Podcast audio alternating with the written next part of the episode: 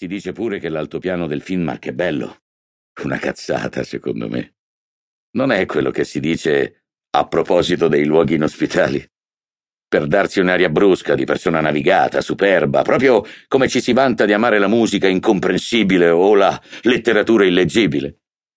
Lo avevo fatto anch'io, convinto che forse così sarei riuscito a compensare almeno qualcuna delle mie manchevolezze. Oppure magari vuole essere solo una consolazione per quei pochi che sono costretti a viverci. È bellissimo qui. In effetti, cosa ha di tanto bello un paesaggio del genere, piatto, monotono, brullo? Sembra Marte, un deserto rosso, inabitabile e brutto. Il nascondiglio ideale. Sperabilmente.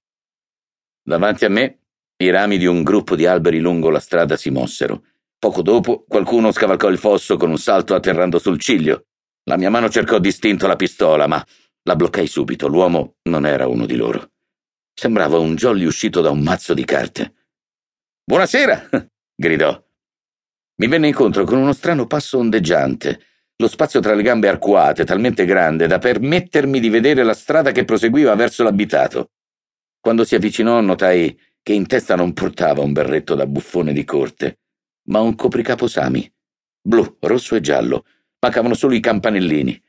Indossava un paio di stivali di pelle chiara e una giacca più o meno blu cosparsa di pezzetti di nastro adesivo nero e di squarci da cui usciva un materiale giallastro più simile a ovatta termica che a piume. Scusa se te lo chiedo, disse. Ma tu chi sei? Era più basso di me di almeno due teste. Aveva la faccia larga, il sorriso largo e gli occhi un po' obliqui, come un asiatico. Se si fossero messi insieme tutti gli stereotipi che gli abitanti di Oslo hanno riguardo all'aspetto di un Sami, si sarebbe ottenuto quell'uomo. Sono arrivato con l'autobus, risposi. L'ho visto. Io sono Mattis. Mattis. Ripetei lentamente per guadagnare qualche secondo e inventarmi la risposta alla sua successiva e inevitabile domanda. E tu chi sei? Ulf, risposi. Un nome buono come un altro, pensai. E cosa ci sei venuto a fare a Kosund? Sono solo in visita, dissi indicando l'abitato con un cenno della testa. E a chi devi fare visita? Mi strinsi nelle spalle. A nessuno in particolare. Sei un guardiacaccia o un predicatore. Non so che aspetto abbiano i guardiacaccia, ma scossi la testa e mi passai una mano nei capelli lunghi da hippie. Forse era il caso di tagliarli. Avrei dato meno nell'occhio. Scusa se te lo chiedo, disse lui di nuovo. Ma allora, che cosa sei? Un cacciatore, risposi, probabilmente perché lui aveva tirato in ballo i guardacaccia. E in un certo senso era vero e falso allo stesso tempo. Ah, quindi hai intenzione di andare a caccia qui, Ulf? Mi sembra un bel terreno. Sì, però in questo caso sei in anticipo di una settimana, la caccia apre solo il 15 agosto. C'è un albergo qui. Il Sami rise a squarciagola.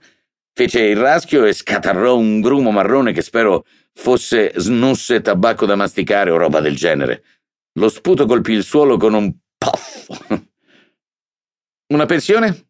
domandai. Lui scosse la testa. Un bungalow, un affittacamere.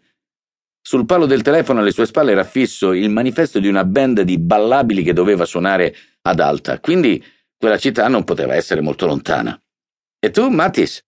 aggiunsi cercando di colpire con la mano una zanzara che mi stava pungendo sulla fronte. Non avresti un letto da prestarmi per stanotte? Con il mio ci ho caricato la stufa a maggio. È stato un mese molto freddo. Un divano, un materasso. Materasso? Con la mano indicò la distesa ammantata di Erika. Ti ringrazio, ma preferisco avere un tetto sopra la testa, magari riesco a trovare un canile abbandonato. Buonanotte. Mi avviai verso il grappolo di case. L'unico canile che troverai a Kosund è quello là, gridò nel caratteristico tono discendente e lamentoso dei Sami. Mi voltai. Teneva l'indice puntato verso l'edificio situato di fronte al gruppo di case.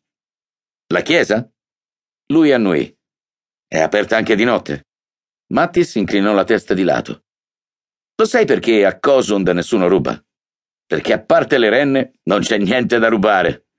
Con un salto sorprendentemente aggraziato, l'ometto grassoccio scavalcò il fosso e si incamminò a passo pesante nell'erica, verso ovest. I miei punti di riferimento erano il sole a nord e la nozione che in qualunque parte del mondo le chiese stanno.